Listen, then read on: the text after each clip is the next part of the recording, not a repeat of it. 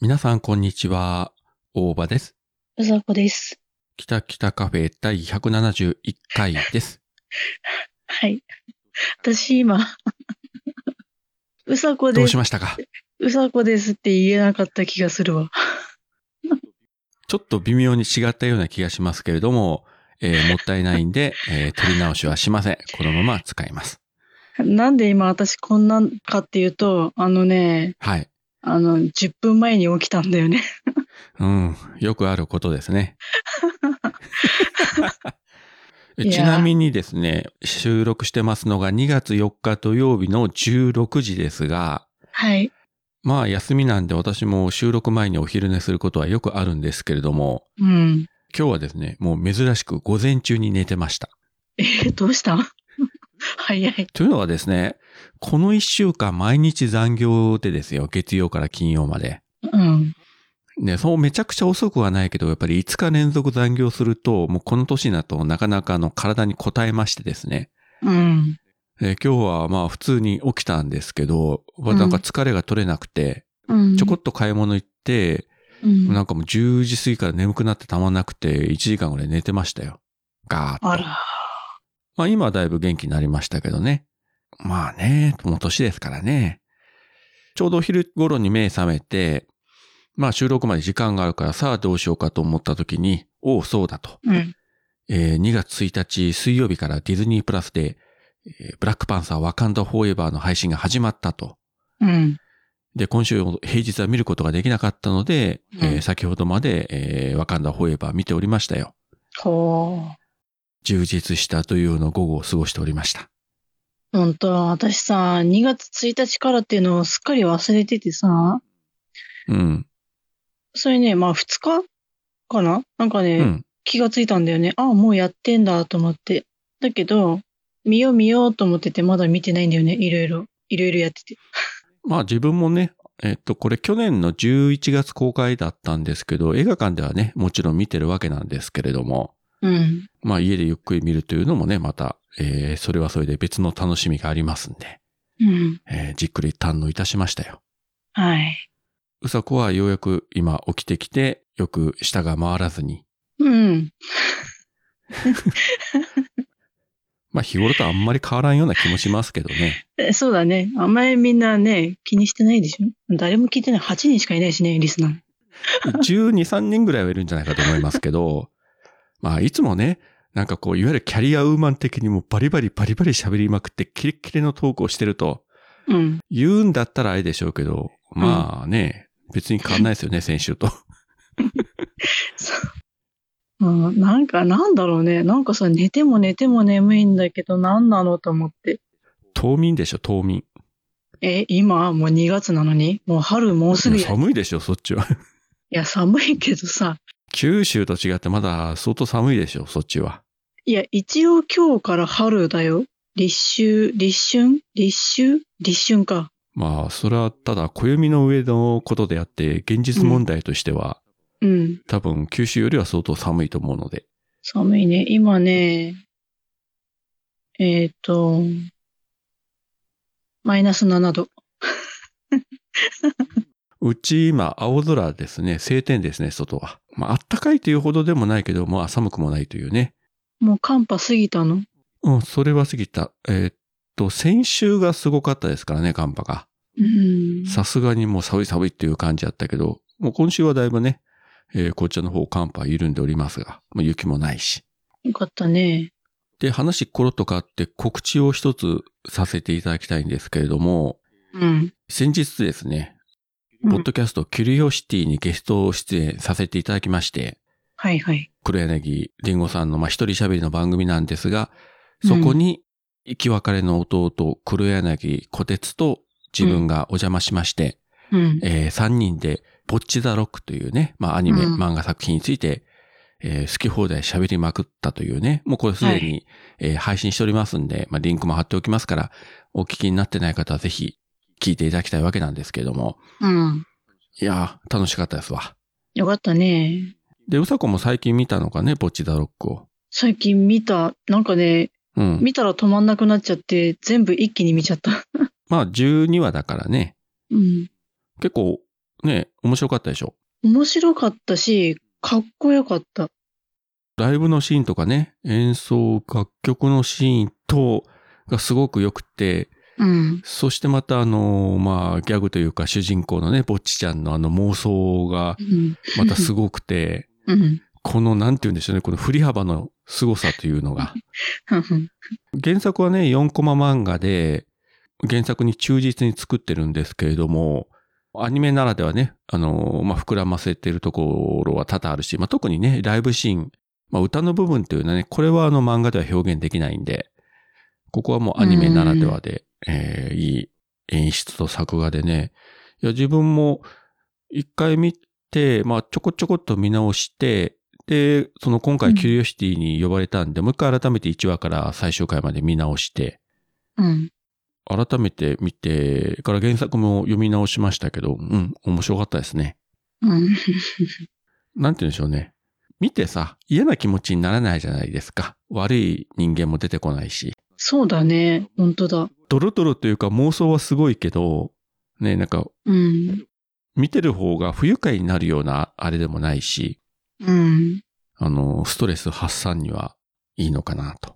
まあ、こういう作品が受けるっていうのは、それだけ、 あの、まあ、この主人公のね、ぼっちちゃんっていうのは、まあ、家内のコミュ障と、それにも増してすごい妄想癖が強いんですけれども、まあ、そういう人が多いんでしょうね、というね、感じではありますよね。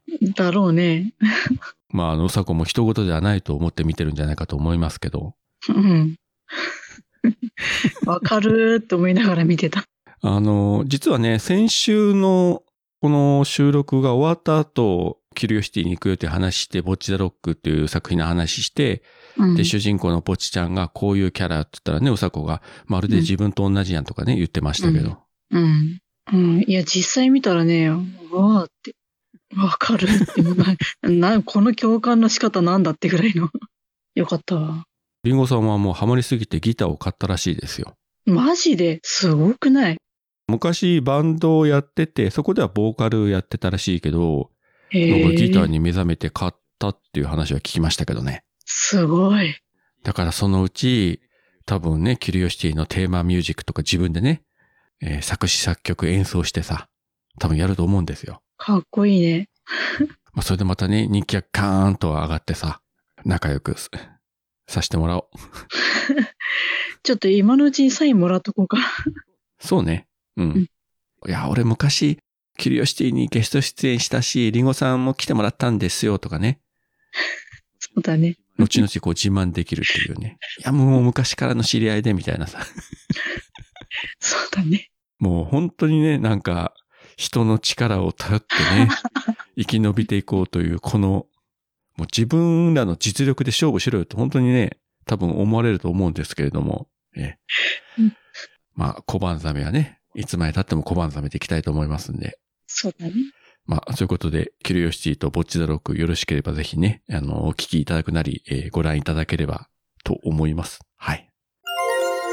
臨時ニュースですあの黒柳りんごさんがポッドキャスト番組を配信していることが判明しました番組名はキュリオシティ不定期で更新しているとのことです一人喋りの雑談系ポッドキャストでキュリオシティとは好奇心をわあすごいわ私も臨時ニュースで取り上げられるようになるなんてね続いてのニュースです先日県内で喋る犬が目撃されました待て待て片言ではありますが前のニュースが薄くなるわ意外と流暢に喋っておりでもお前も喋れたら一緒にポッドキャストでもやろうかおかあさうんはいおちんちんあんた間違いなくうちの子だわハッシュタグの方ですが、今週はあんまりなかったので、もうささっとこうご紹介させていただきたいんですが、はい。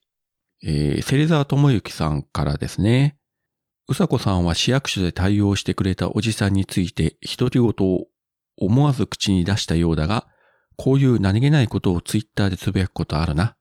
北九州でさえ寒波や雪の被害が出たというのに、北海道は家の構造からして防寒仕様になっているのに驚いた。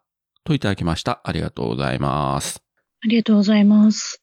ああ、なんかあの、独り言を言ってて振り返ったらね、そこに市役所のおじさんがいたという話ありましたね。あったね。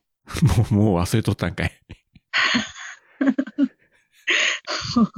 まあ、変わらず過去を振り返らないというか、もう喋った瞬間から忘れてるよね、君。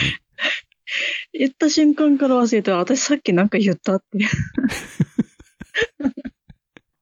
そういう人ですから、もう皆様方、どうぞ勘弁してやってください。うん、あの、でもね、嫌なことは覚えてるから。最悪じゃん、それ。逆だろ、逆。嫌なことを忘れて楽しいことを覚えとけばさ、幸せな人生を歩めるわけですよ。 ね、本当だよね。ねえ。幸せなことを忘れて嫌なことだけ、あの、記憶を残してたらもう、どうすいま、 どうしますか、それ。もうなんか悲しい思い出しか頭の中に残ってないというのは、それはいかんでしょいや、だから言ってんじゃん、ブラックだって。 う。まあ、そういううさこでもね、こうやってポッドキャストで喋ることによって幾分を発散してね、まあ明日への活力が湧いてくるのかもしれません。湧いてこないかもしれないけど。いや、マジで私みたいな人こそ、ポッドキャストやるべきだよ。こう、発散しなかったらさ、えらいことになってるで。いや、本当に。もう誰とも会わずさ、喋、らず家の中にじーっとひ引きこもってたら、あこれぼっちと同じじゃん。もはや。ぼっちちゃんは可愛いけど、あれの実写版でさ、この年でだよ、しかもさ、なってたらさ、ちょっとやばいよね。あのうちからなんか黒いオーラ出てんですけど、みたいな。 まあ、あとはね、押し入れにこもってギターの練習するだけですよ。本当だね。いや、やばい。いや、いや、待って、私ちょっと押し入れにも入らないかもしんない。とりあえず、ね、家の中でこもって、もう、ずっとギターの練習してください。そしたらもしかしたらね、動画配信でパッとフォロワーがついてですよ。うん。お金が入ってくるかもしれない。あいや真剣に考えていいですよ、別に。ーこ 真剣に考えちゃった、今ちょっと。まあもしかしたらいずれあの YouTube で怪しげなあのギター演奏の動画が上がるかもしれませんので、はい。皆様そうだねお待ちください。はい。えー次が、あやほアットマークリスナー復帰中さんから、今日聞いたポッドキャストの中で、えーまたずらずらっとある中で、北北カフェ、そして北九州の片隅も挙げていただきました。ありがとうございます。ありがとうございます。で、次がマシュさんなんですが、これはですね、あの、具体的には今日のなおの第53回を聞いての感想をツイートなんですけれども、まあ、その中にハッシュタグキタキタカフェも入ってるんで、うん。紹介させていただきたいと思うんですけれども、はい。今朝もありがとうございます。今回は、キタキタカフェうさこさん東海座くだばなスペシャル。なおさんの中で、きょうちゃんとグリーンさんの記憶はシンクロしてる。プリンの食べ比べなんて贅沢。なおさんのもよもよ誕生と、えーツイートしていただいております。はい。今日のなおを聞いておかないと何のことやらよくわからないかもしれませんし、そうだね。 53回あの聞いていただくとわかるんですが、結構あの、キタキタカフェの、とあと、うさこの話をね、中でしておりますんで、はい。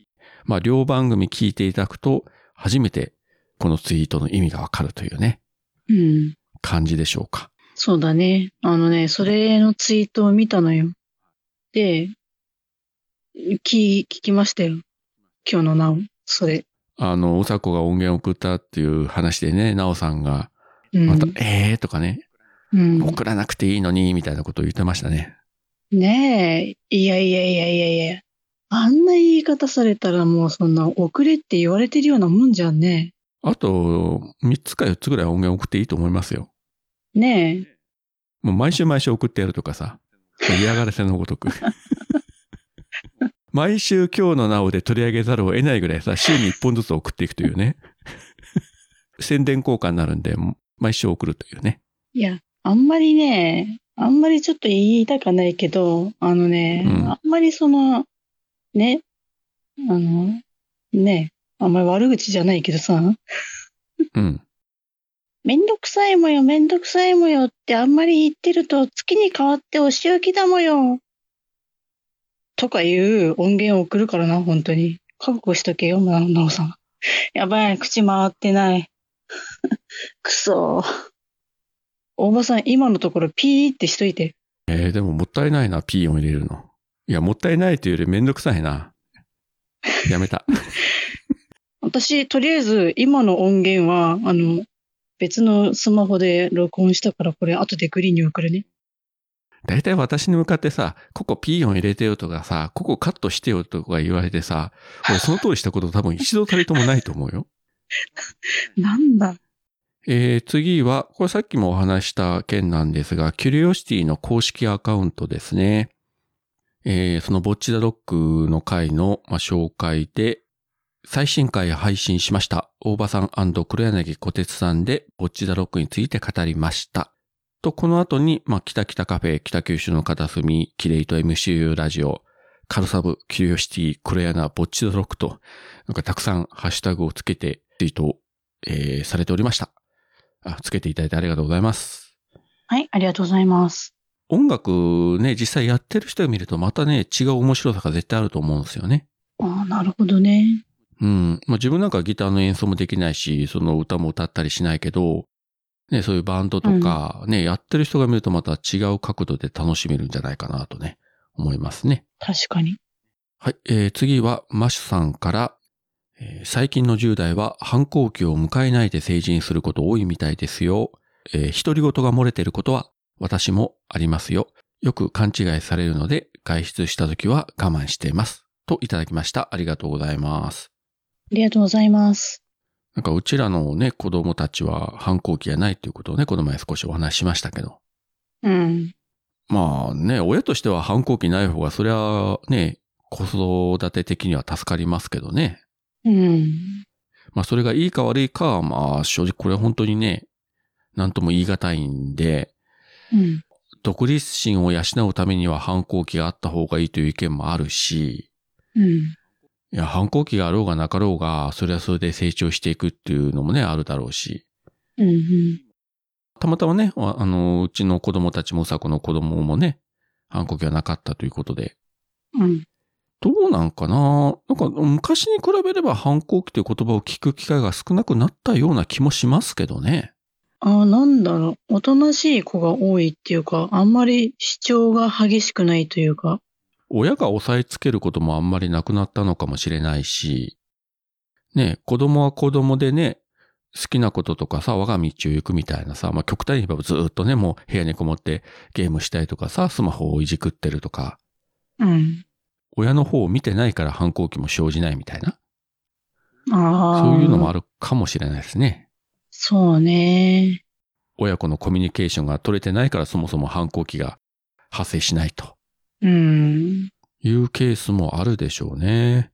まあそう考えたらうちの親子関係もどうだったんだろうかと、ちゃんとコミュニケーション取れてたのかなと思うと、まあ若干の不安感もなくはないんですけど、 まあただ今更それをね言ったところでもうどうしようもないわけですが、そうだね。うん。まあとりあえず社会人やって、まあ独立してやってくれてるんで、まあ根本的に間違ってはないんじゃないかなと思うんですけどね。うん。うん。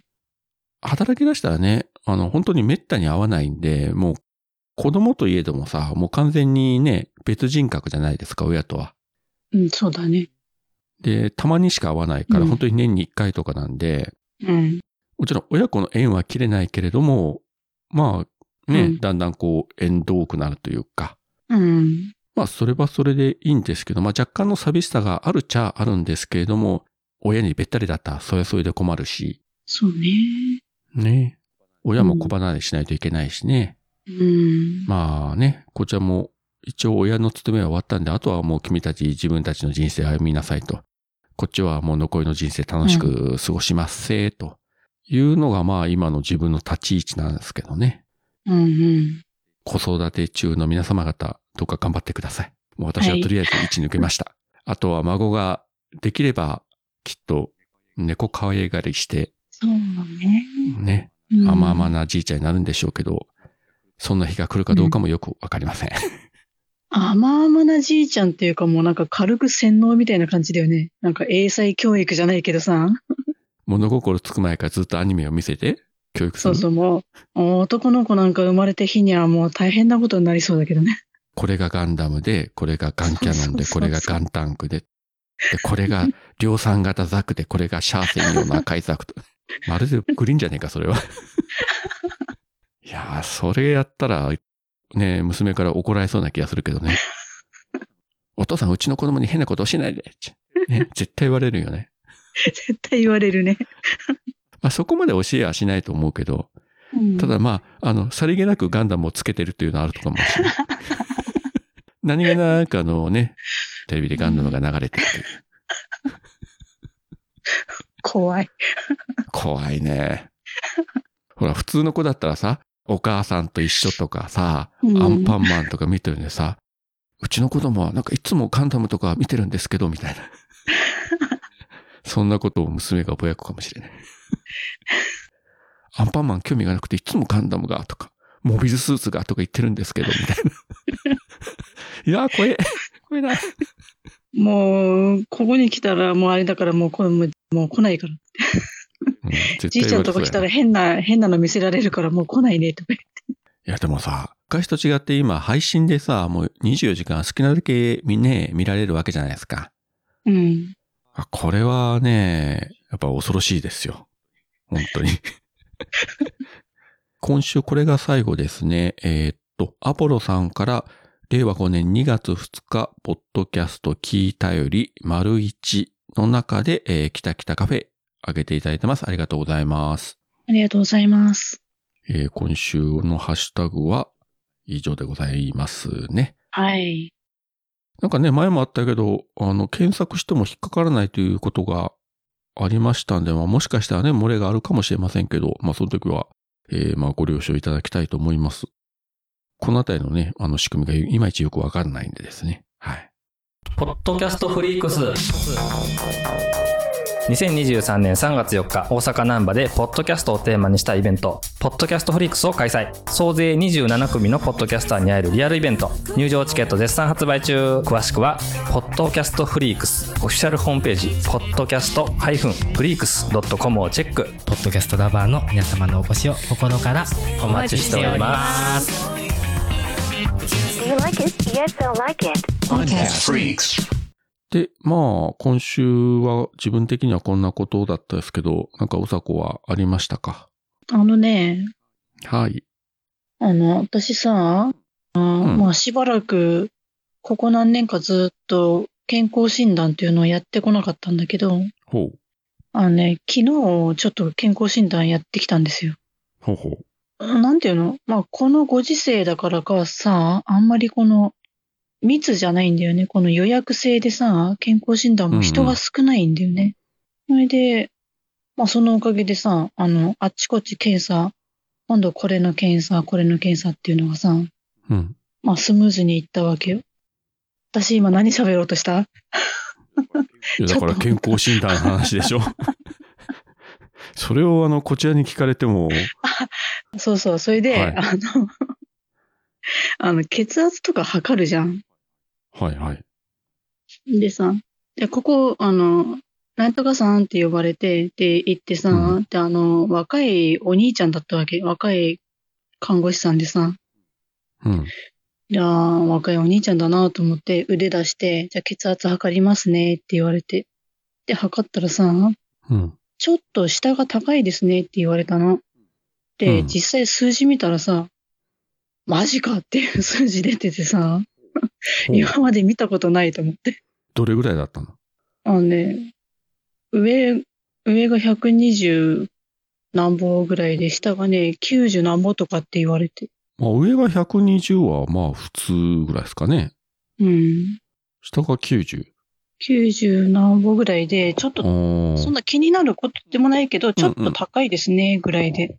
うんうん。で、もうちょっと時間経ってもう一回測ってみましょうって言われて、で、まあ、その待ってる間に、まあ、他の検査ね、いろいろ、うんなんか、なんだろうね、視力検査とかさ、まあ、血取ったりとかさ、なんかいろいろしてたわけ。レントゲン取ったりとかさ。それで、2回目やったわけよ。で、2回目の時は、あの、今度若いお姉ちゃんだったのうん。で、血圧測ったらさ、まあ、普通だったんだよ、その時。下がってて、うんああ、もう正常ですね、って言われて。うん。で、よかったと思ったんだけど、なんかその時にさ、私さ、いやなんか、これなんか私がさ、若いお兄ちゃんだからってなんか興奮して血圧上がったとか思われてたらどうしようと、ふっと思ってさ。出たぞ、妄想が。 で、2回目の時はお姉ちゃんだから、ち、お姉ちゃんかと思って血圧下がったとか思われてたらどうしようと思って。ちょっとね、心配性がね。 心配性というかさ、誰もおそらくそんなことを全くもって気にしてないけれども、そういうふうに考えてしまうというのは、いやー、さすがですね。むし、むしろっていうか、もしうん万が一私がね、若いお兄ちゃんでドキドキしてたんだとしたら、うん。大丈夫かって。いや、血を取ってもらったのもそのお兄ちゃんだったのよ。うん。大丈夫か本当こいつ下手だったらどうしようって。 痛かったらどうしようっていうドキドキしてたのはあった。そっちのドキドキね。そうそうそうそあのう。まあ、恐怖感というか、そうそうそう。やばいかもしれないという。れない。なんか自分のタイプのイケメンで、とか、そういう感じでは全くなく、あくまでその怖さが優先ということで。そうそうそう。もうお前ちゃんとやれよっていう。 だって私本当に年下の男興味ないからさ、顔すら見てないんだもんだって。まあ、そこはね、人それぞれだからね、まあ、なんとも言えませんが。うーんこれが例えばさ、ね、そこそこ年いった人だったりとかした場合はさ、うん。ってなったかもしれないけど、もうさ、うん20代とかさ、あ、若いって、もう若いって思った瞬間さ、いや、声聞くじゃん、まず。なんとかさんって呼ばれるじゃん。うんで、その声で若いって分かった瞬間、もう顔とかどうでもいいもんね。もう別に、みたいな。 ごめんね。あまり興味な、湧かなくてごめんねと思うけど。だってもう、それぐらいになったらさ、あの、自分の子供と年同じぐらいな、そうなんだよ、そこ。そね、なのもうほよとん。ど親子じゃんね、うん年の差が。そうなったらさすがに興味の対象外だよね。ねいや、だって自分だって20代のすごい美人が目の前にいたとしてもさ、え。うんまあ。それは美人だなと思うけどさ、それ以上の感情は湧きませんわ、さすがに。我が子と同じぐらいの年だったら。 いや、でもそれは人によるんじゃない大場さんはそうかもしんないけどさ。だって若い子好きなおじさんいっぱいいるじゃん。若いと何がいいのかなっていうのがね、正直あるんですよ。なんとなく。本当だからもちろん自分も20代の頃は20代の子が好きだった、好きだったけど、大体同い年ぐらいの女性がやっぱ好きなわけですよ。だから30代だったら30代だし、40代、うん40代だったら40代みたいな。うん。大体そんなに極端に自分と年が離れてない人ぐらいが、まあ、守備範囲と言いますか。うん。だから今、その20代とか、いや30代ですらさ、もう結構離れてるからさ、うんもうもはや対象外というかさ、まあ向こうから見ても対象外でしょうけど、あんまりそういう感覚ないんですよね。そうね。で、逆に、自分なんかに20代の女の子がさ、なんかちやほや寄ってきたりしたらさ、うん。あ、絶対こいつなんか下心があるなと かさ、さ、こいつ絶対お金目当てだよなとかさ、そっちをね、やっぱね、考えてしまいますよ。なんだろうね、うちら二人してこの年下に対してのネガティブな感じ。だってさ、20代のさ、女性がさ、もう60近いおっさんにさ、普通寄ってこないでしょ。男女関係の行為を持ってよ。 うん。いや、わかんないじゃん、そんなん。だって、加トちゃんとか見てごらんよ。いや、あれは芸能人だもの。うちらと違う世界の人だからさ。 芸能人はいっぱいおるよ、そういうのさ。もう70過ぎて子供ができましたとかさ。芸能人はいいんですよ。でも、一般人がさ、70過ぎて子供ができましたって言ったらさ、多分周りの見るのがさ、すごいと思うよ。すごい白い目で見見られると思うよ。うん、引くね。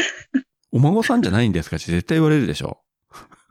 そうだ間ね。違いなく。うんそれはね芸能人だからさ、ね。ああ、そうなんですねって。ああ、うんお元気ですね。とかさ。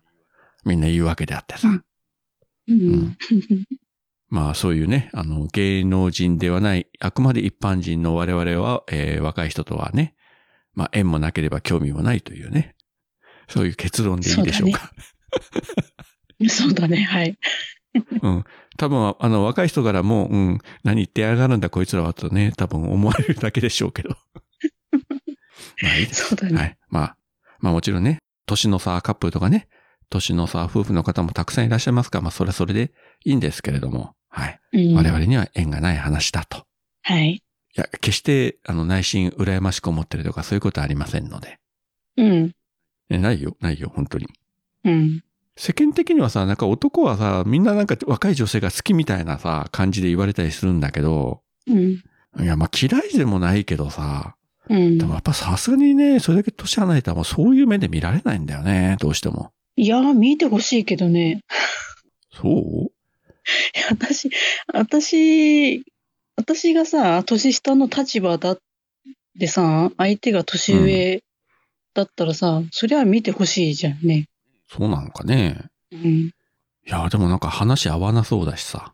合わないのも楽しめるぐらいじゃないと楽しくなくないって思うんだよ。まあ、お友達とかさ、ね、それこそポッドキャストの配信のね、相方とかさ、まあうんそういうのだったら全然いいだろうけど、うん。うん。そこになんかね、恋愛感情とかさ、なんかいろいろ入ってくるようなのは、もうめんどくさくていいやな、というふうな気になっちゃうね、自分は。いや、もうめんどくさいとか言わんで、もうそこはさ、もうちょっと。頑張っ頑張ってもおかしいけど。言わんで まあ一応立場があるからさ、いや、やっぱりあの20代の子とはやっぱね、恋愛感情を抱いてお付き合いしたいですよとかさ、言っちゃいけんでしょ、私の立場で、それは。いや、まあ、大場さんはあれだけど、まあね、ねえちょっと今。いやうん君はいいですよ、言ってもらっても。でも私も一応ほら、うんまあね、配偶者いますから、うん。言えないでしょ。ねえそんなこと言いようものならさ、どっからどう回ってさ、うちの妻の耳に入るかわかんないじゃないですか。ねえ、ももちゃん経ね由えで耳に入るかもしれそう。ももちゃんがさ、妻に LINE するかもしれないじゃないですか。お宅の旦那がええポッドキャストでこんなこと言ってたよ、みたいない。いいの、私にはももちゃんいるから。な。いや、ももちゃんとも結構うちの妻は年離れてるんですけどね。ああ、そっか。そうよ。結構離れてるんですよ、そうももちゃんとうちの妻は。年。うん。パッと見そう見えないかもしれないけれども。でも、一回りとかじゃないでしょまあ、一回りまでは行ってないけど、もうほぼそれに近いぐらい違うよ。 うん。誤差だよ、誤差。 これいや、誤差ってのは2、3歳ぐらいが誤差でしょ私、私、基本的に、ああ、年離れてる、離れてるのかもしれないって思い出すのは一回り以上だからね。 もしかしたら離れてるのかもしれないって。まああの、実際のところね、付き合ってうまくいけば、ね、年の差とか関係ないですけどね。そう、あの、気持ちだからさ、ね気持ちが若きそうそうゃ、年いっててもいいんだよ。まあ、そういうことで、うんええ、うん、皆様方、あぜひね、ええもう頑張っていただきたいと。はい。もう私は温かくもう見守るだけにしておきますんで、立場上。はい。一応何言ってもいいポッドキャストといえども、自主規制はしてますんで、立場 上。そうだね。そうなんで。ね。まあそこは、ええいろいろ察していただければと思います。はい。 今週はこんな感じでいいですかね。はい、いいです。それじゃあ、えー今週もここまでお聞きいただきありがとうございました。ありがとうございました。それでは皆さんさようなら。さよなら。